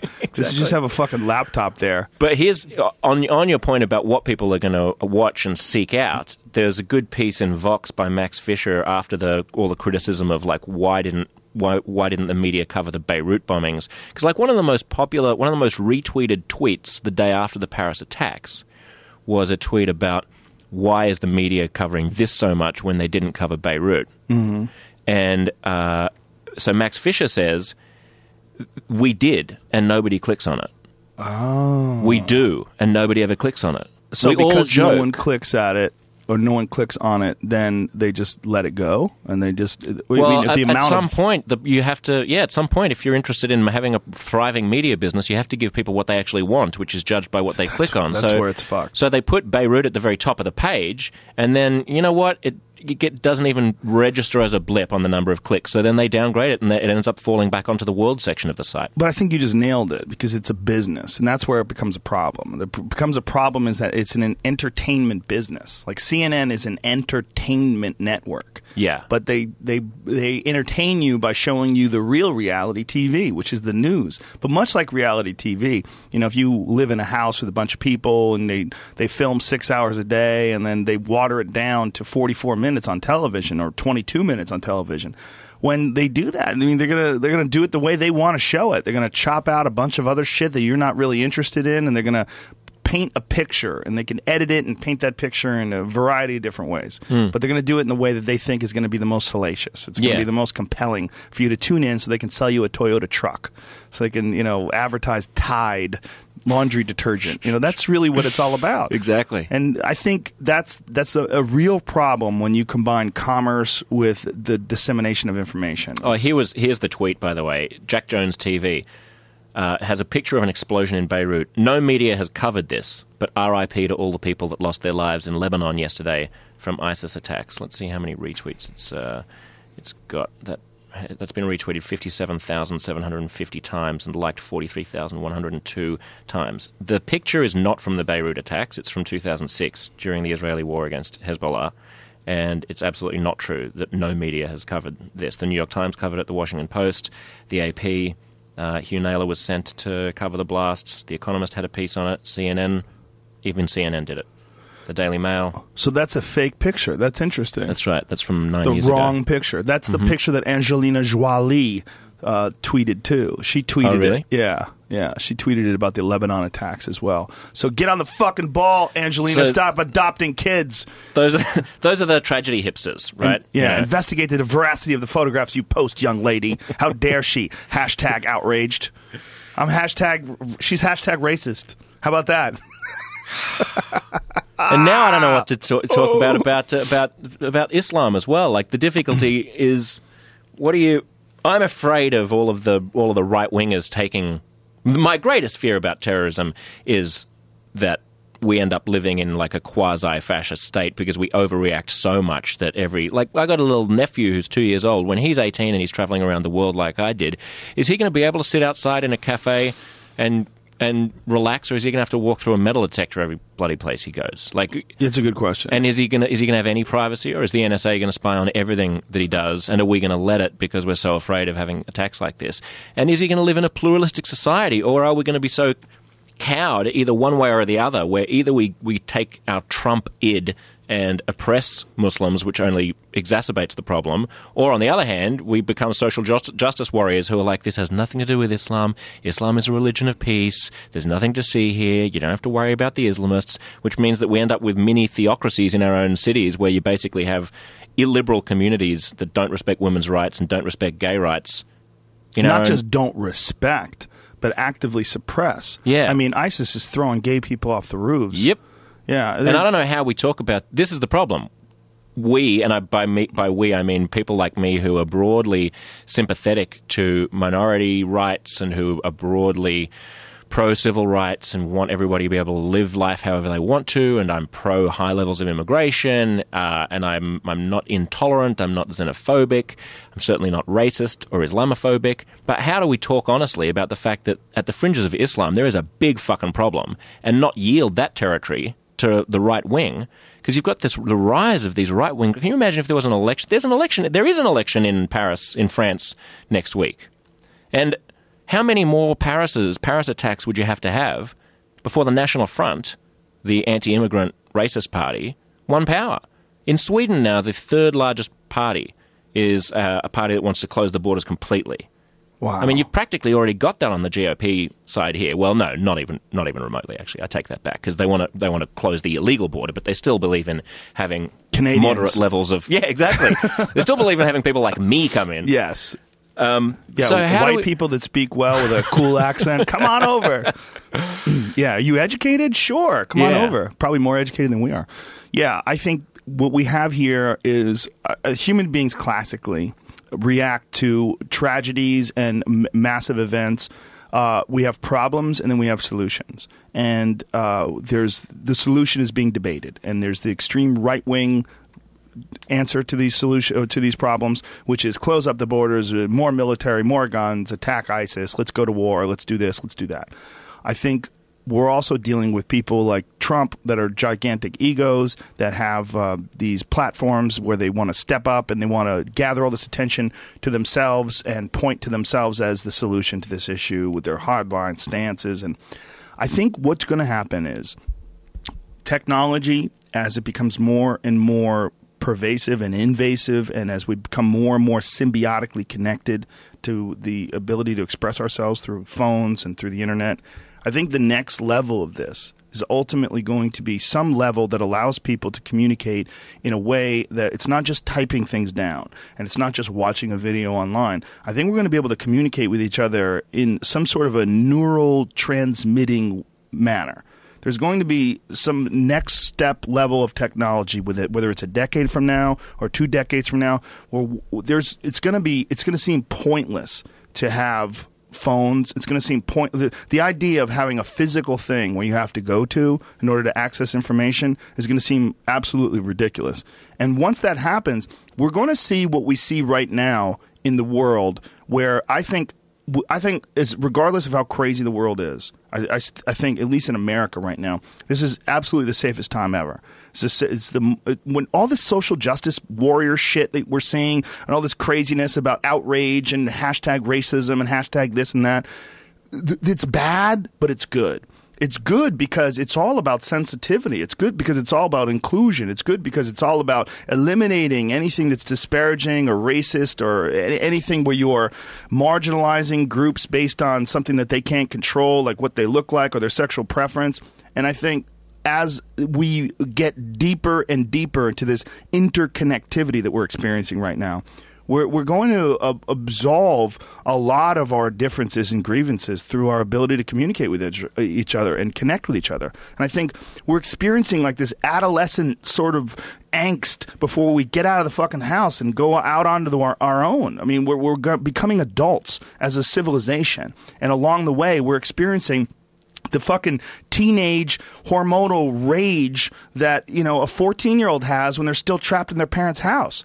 The, the freedom that human beings are going to have in the future to communicate and express themselves is going to negate a lot of this hashtag college racism or hashtag college activism. I think what that's coming from is this this feeling that a lot of people have that their their their ideas and their opinions aren't taken into consideration, that they're not taken seriously, and that that's why they're overreacting and uh, freaking out and walking through the fucking hallways in Dartmouth in the library. Black lives matter. Black lives matter. Like what? What are they doing? But we have a greater ability now, Joe, to communicate with each other than we ever have already. but So it's I- so recent. It's yeah, so recent. I, mean, I, I take your point. We're certainly uh, in the adolescence of our of our species, and but I do suspect that you're looking at this through the prism of a mind that spends a lot of time thinking about things and a lot of time having experiences that are that are uplifting and transcendent. drugs. Whether it be through, yeah, I'm trying, trying to find a way of saying drugs without Just say saying drugs, but not just drugs. Uh, float tanks, meditation, what, whatever else it is that you that you do in order to gain a perspective on things that is beyond your own little tribe. My concern is whether or not there is a direct correlation between upgrading our uh, the means of communication. And I'm with you that obviously the way that we currently communicate is going to seem completely antiquated in decades to come. But what we've seen happen when, like, when the internet began, you sound to me a little bit like people who I would listen to in the 1990s who would say, when once everyone is online, there's going to be no need for difference anymore because everyone's going to be able to communicate everything and everyone's going to be able to be exposed to so many different ideas that you're not going to be able to be insular anymore. You're not going to be able to be parochial anymore, trapped in your own little circle of beliefs because with the internet, everything's going to be available at everyone's fingertips all Who the was time. saying that? Some people people, say- yeah, there were saying that? futurists who were saying that. Of course, what's happened is we've had, it's had the opposite effect. That that the the availability of communication has, on a widespread scale, has actually enabled people to silo themselves into little self-thinking like communities of sameness. So that we're actually more divided than we've ever been because you can seek out only the information that comports with the way that you see the world.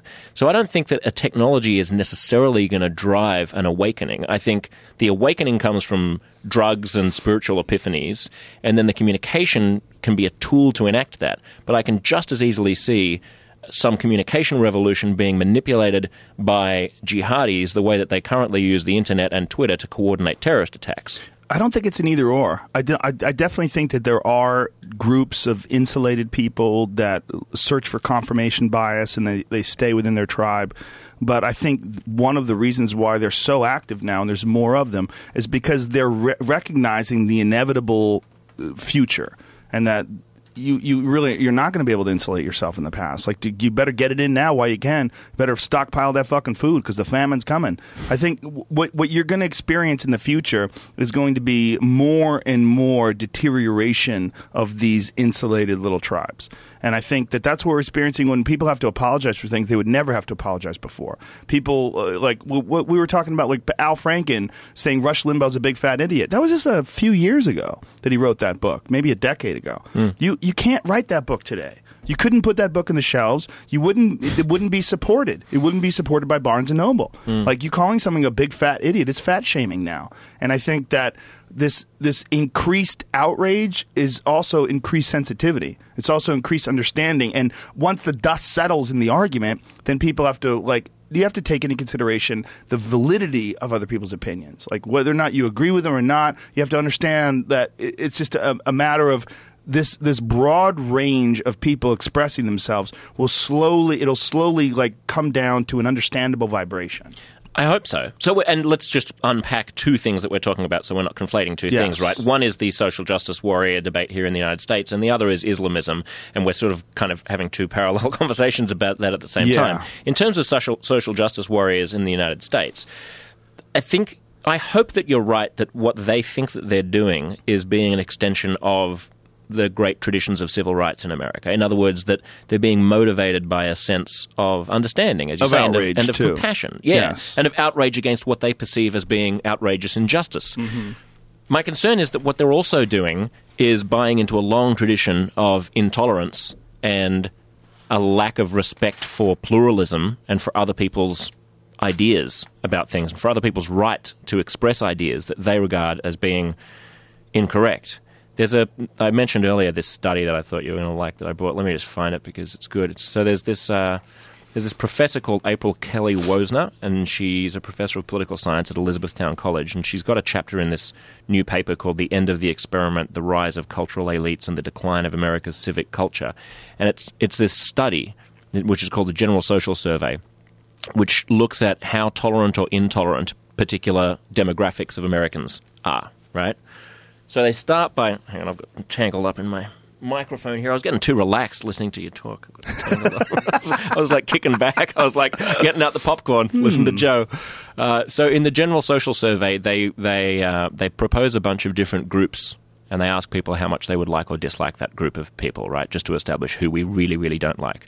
The least liked group included in the survey was Muslim clergymen who preach hatred against the United States.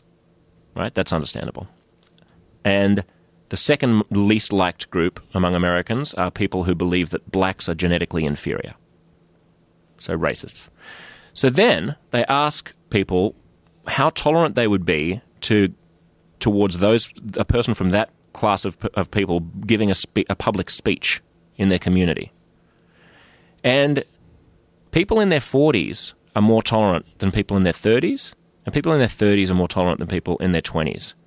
Among people in their 40s, the proportion who say that a member that a Muslim clergyman who preaches hatred against the United States should not be allowed to give a public speech is 43%.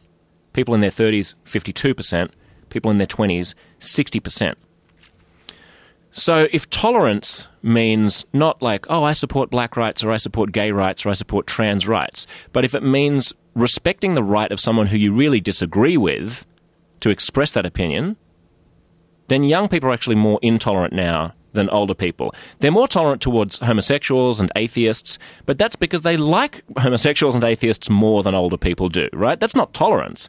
Tolerance is is not a measure of liking someone, but a willingness to extend political freedoms to people who you dislike. Well, and I young th- people are less less willing to do that. Well, I think what you're saying though is they're less willing to accept hate speech, which they- think are, dan- are dangerous Yes. sorts of conversations. They think that someone who's a Muslim clergyman who wants to express the, the hate of America, it's dangerous because he could promote terrorist attacks. Someone who thinks that black people are genetically inferior to white people is dangerous because they could promote racism or they could pr- promote someone confirming their racist beliefs and then instead of uh, becoming educated or becoming enlightened, they go with the, their initial racist instincts and they go, "I was right." You know, the white man is superior. You know, and they're they're, they're worried about hate.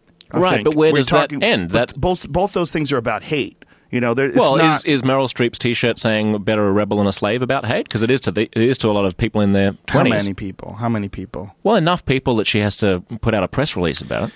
I think Like, I don't think there's anything. I, I think we are better off living in a society where bad ideas are exposed to conversation. I mean, Mm-hmm. you know, sunlight is the best disinfectant. You want bad ideas out there. You want a big roiling conversation Yeah. where people who are stupid or who have ridiculous ideas about the genetic inferiority of, of, of black people are able to be exposed, be argued with, be contended. Because racists aren't just going to go away if you ban them from talking. They're going to go underground. They're going to find other communities. They're going to they're going to increasingly self segregate into their own little communities online. You want I think you want free speech to be a big roiling debate. You don't want to be censorious and and judgmental and intolerant towards people whose eyes you, dis- you whose ideas you disagree with. You want to take them on and expose why those ideas are wrong, and hopefully through that through that wrestling match, that intellectual wrestling match, you all end up progressing forward. You don't progress forward by simply banning ideas that you think are are objectionable. That's that's agreed. Know, that's a very important point. Uh, I think what they're worried about though is these people going to schools and indoctrinating very gullible or very impressionable young people. And that's a that's a legit thing because they themselves have been the, that reinforces the gullibility, right? Because you don't get ex- you haven't been exposed to But any that's other what I was going to ideas. say is that they themselves have been indoctrinated into the idea of liberalism and liberal thinking by uh, by like charismatic people with interesting ideas that they believe in wholeheartedly and they're very confident in what they're saying and they they speak very well. Those ideas become infectious, and sometimes those I, I- I've expressed this before on the podcast that I listen to uh, these Islamic clergymen speak. And although I have zero desire to become a Muslim, like there's something intoxicating about people that are extremely confident about their ideology, and that's dangerous with people. It's dangerous even with a pers- person like me, who's done a lot of fucking drugs, who uh, does a lot of meditation, is involved in martial arts. I'm a free thinker. I'm a non-theistic sort of a thinker, but I watch these people have these conversations with these massive crowds and they're saying all these crazy things about Islam being the truth and I feel I have a fe- I feel an understanding why people would be drawn to that. I'm not saying that I'm I'm drawn to it myself, but I understand it. Like I feel the com- the the compelling idea behind someone joining a group like that. I think that's right. I think it's because certainty is intoxicating, right? Yes, yes. Like if you're if you're discombobulated, if the world is complicated, if you don't know what to make of shit, especially if you're in a situation where you feel like you've been shat on for a lot of time, which is what a lot of these followers of these extremists do feel like. Uh, then it's nice to just have clarity. It's nice to just have someone who knows what the truth is and who knows what the right path is. A perfect example of that is country music. I guarantee you, if you if you'd if asked, you, if if you'd you asked me to list calculated- five things that you were going to end that sentence with, it would, country music would not have been top top fifty. I know a lot of people that I love dearly that like country music, and they lead they read the least out of all the people that I know. All the people that I know that are like really into like really dumb country music, these motherfuckers aren't aware of shit that's going on in the world. I, I have good friends that I love, but you know I have to talk to them, especially from like from the hunting world. Like the hunting world is goddamn hilarious because I've somehow or another become a part of this world because I've expressed this idea that I think is very important that we should be aware of where our food comes from, and then uh, and I've become someone who gathers their food you know from a hunting way. But then you connect yourself with these people that are also in this which are they get become very religious. There's a lot of religion but but it's a weird kind of religion. It's it's it's almost like a hashtag activist sort of religious uh, idea where they don't understand the texts. They like they'll have religious tattoos. You're like hey fucker you got to read the whole book like the book says, don't tattoo yourself, just like it says, don't blow guys. you know, it's like you can't be. And like I've, I've had arguments with people about It's, it's pretty, it's pretty much more explicit about the don't get a tattoo than don't blow a guy. The- Yes. The, blow a guy bit is always nebulous about Right. like lying with another man well, or how about we but don't the, lie But the no tattoo, yeah, they- I just How won't about lie the next guy gets on his knees and sucks my dick? That's What's the problem here? There's no lying. Yeah, the, the, the tattoo thing is very clear. But uh, when I got into it with these people was um, when that woman from Kentucky wouldn't marry gay people. Yeah. And I wrote this uh, this piece on, on Instagram and Facebook, and it got you know millions of likes, and all these people ch- ch- traded it back and forth, and I got all this blowback from the hunting community because all these people that are you know really into God or really into religion, and then you know they're they're also recognizing them. So like they were getting pressure. My friends who are in the hunting community were getting pressure to talk to me about my stance on God. Like this is hilarious. Like, how much do you guys actually know about the scripts? How much have you guys read? What, how much do you know about the origins of the scripts? And it, it turns out very little. Most of them very little. But there's this need to simplify things that appear to be very complex. And the way to simplify things is to put it all in God's hands. It's all about Jesus. You know, Jesus said, "Well, I'll tell you why. I want to vote for him because he's on Jesus' side." Well, this comes back to the problem of tribalism that we were alluding to earlier in the Mm-hmm. Yeah. show, right? That, that there is no greater way of encouraging people to be tribalistic than religion or political affiliation loosely loosely understood, right? Mm-hmm. Right. So there's, uh, you know, Dan Carlin's history Sure. podcast. I Yes, mean, man, I love that history guy. the best. Oh, just incredible. Have you had him on the show? Oh yeah, a bunch of times. Oh, fantastic! I have I missed those episodes. Love I'll go back and listen to them. dude. I've ju- I've just been listening. I've almost finished getting through his World War One uh, Yeah. thing, which is like five episodes of three and a half hours each. Yeah, right. This yeah. is like Rogan esque duration podcasts. but way more, way more like produced. Yeah. Way more. I mean, it's it's brilliant. It's like uh, there are audiobooks. yeah, it's, yeah. It's, I mean, it's, incredible. like twenty a twenty hour explanation of Yeah. the First World War. It's just and so just fascinating. so good. And so one of the things that he's talking about is when he's talking about the Balkans, he's saying like when the Balkans imploded in the 1990s and we had the collapse of Yugoslavia and you know Bosnia and Serbia and all that. He's like you go there even to this day and you talk to a Bosnian Muslim or you talk to a Serb or you talk to a Croat eh, about the problems that they've endured, and every single one of them will point a finger at the other groups and say they've been doing this to us for so long, and back in this day they did that, and then they did that, and then they did that. It's like the Israelis and the Palestinians or something. It's like, oh well, you know, th- ten thousand fucking years ago, my ancestors got massacred by blah blah, and it's so easy to think of ourselves in terms of aggrieved groups, whether or not and, and my problem with religion is, and my problem with and this is this is sort of a weird parallel that I'm drawing, just as I'm only sort of thinking this up right now. But there is a parallel between jihadis and social justice warriors, in the sense that they each are able to take an off-the-shelf, pre-packaged kind of identity and set of beliefs about things, and gain certainty from it, and be part of a tribe, and be part of a community, and be fighting the good fight against people who disagree with them, who hold beliefs that they believe are objectionable, whether that belief is that the West is at war with Islam, which is what jihadis think that we want, or whether the belief is that uh, that racist, racism is okay, which is what social justice warriors think that all white people think. Right? There are these easy off the shelf categories, so think independently, people.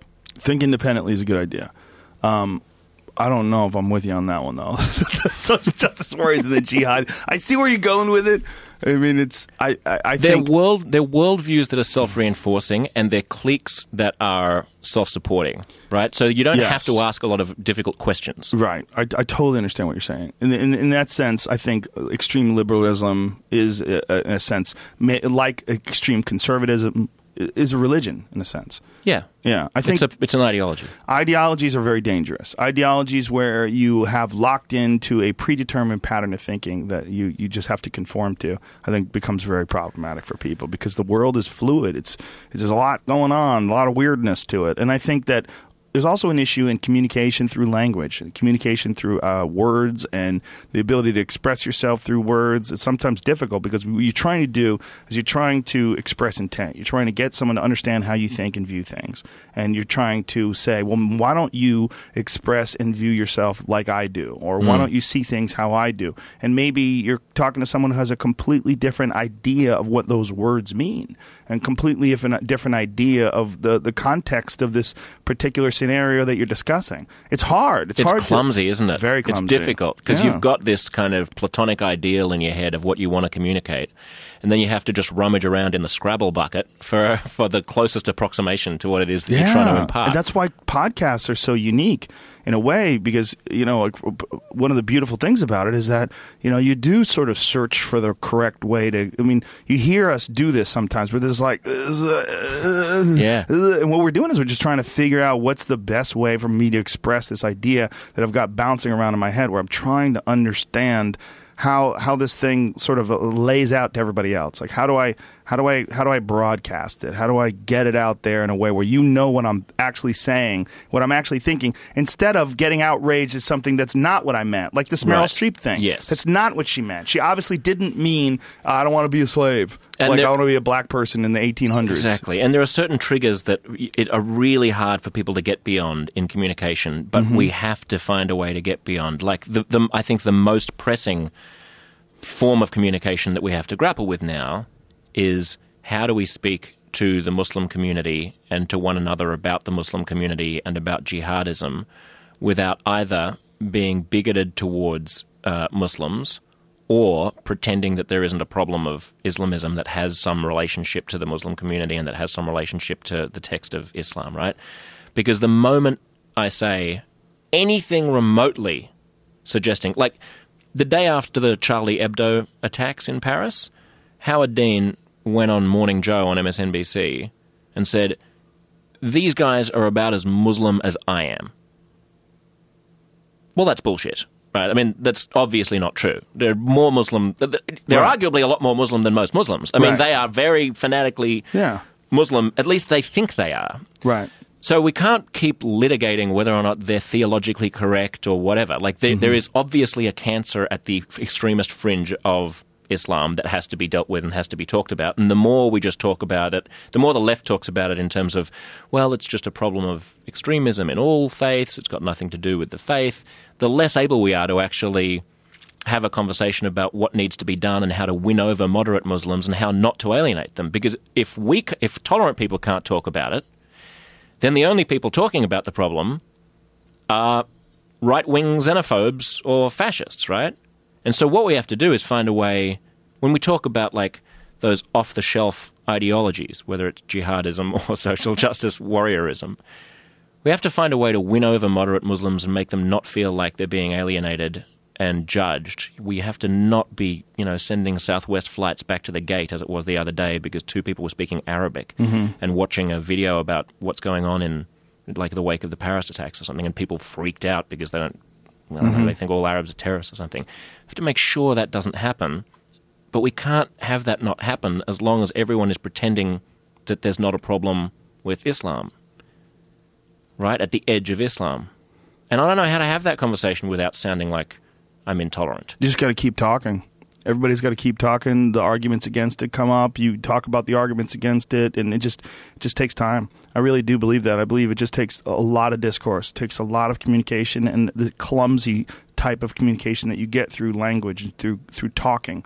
I think the more this happens, the more this gets discussed, the more people gain an understanding. And again, like we were looking at people aging or like trees growing, it is a slow process that in the middle of it, it doesn't seem like any progress is happening at all. But ultimately, if you look at the world today versus the world of 10 years ago, you see a big difference between what Al Franken was able to publish with that book and what you're able to get away with today. And I think that sort of, in a, in a weird way, for lack of a better analogy, it highlights the growth that's going on. It highlights this very strange era that, that we are currently experiencing. And with that, let's end this and do your podcast. So that we'll, we'll get to, we're going to keep talking, folks, but we have to end this because I got to pick up my kid in a little bit. But we're going to do uh, an episode of uh, We the People Live, hashtag We the People Live. Hashtag We the people live. Uh, Josh Go and podcast, and it is available on iTunes. It's and available SoundCloud, or you can just follow us on Twitter at WTP underscore live. Underscores with these fucking I underscores. know some, man. some Those other bastard got WTP live. These I don't know what it is. Why, couldn't you just get We the People, the whole thing, or is that too many letters? I think it was too many letters. I don't Yeah. even remember. Okay. All right. We're going to do that, and then we'll be back. But Josh Zepps on Twitter. Follow him. He's fantastic, and we're going to do his podcast. And uh, that's it, you fucks. And we'll be back tomorrow with Bill Burr. Holla! All right, thank you, everybody, for tuning into the podcast, and thank you to our sponsors. Thank you to Stamps.com. Go to Stamps.com. Use the promo code JRE. Click on the microphone at the top of the homepage. Type in JRE, and you get the $110 bonus offer, which includes free postage and a free digital scale. Thanks also to Onnit.com. Go to O N N I T. Use the code word Rogan and save 10% off any and all supplements. And thanks, of course, each and every week to Caveman Coffee. Go to cavemancoffeeco.com and get in on some of that, you motherfuckers. Oh! All right, ladies and gentlemen, thank you so much. Thanks for tuning into the podcast. Thanks to everything, and uh, we'll see you soon.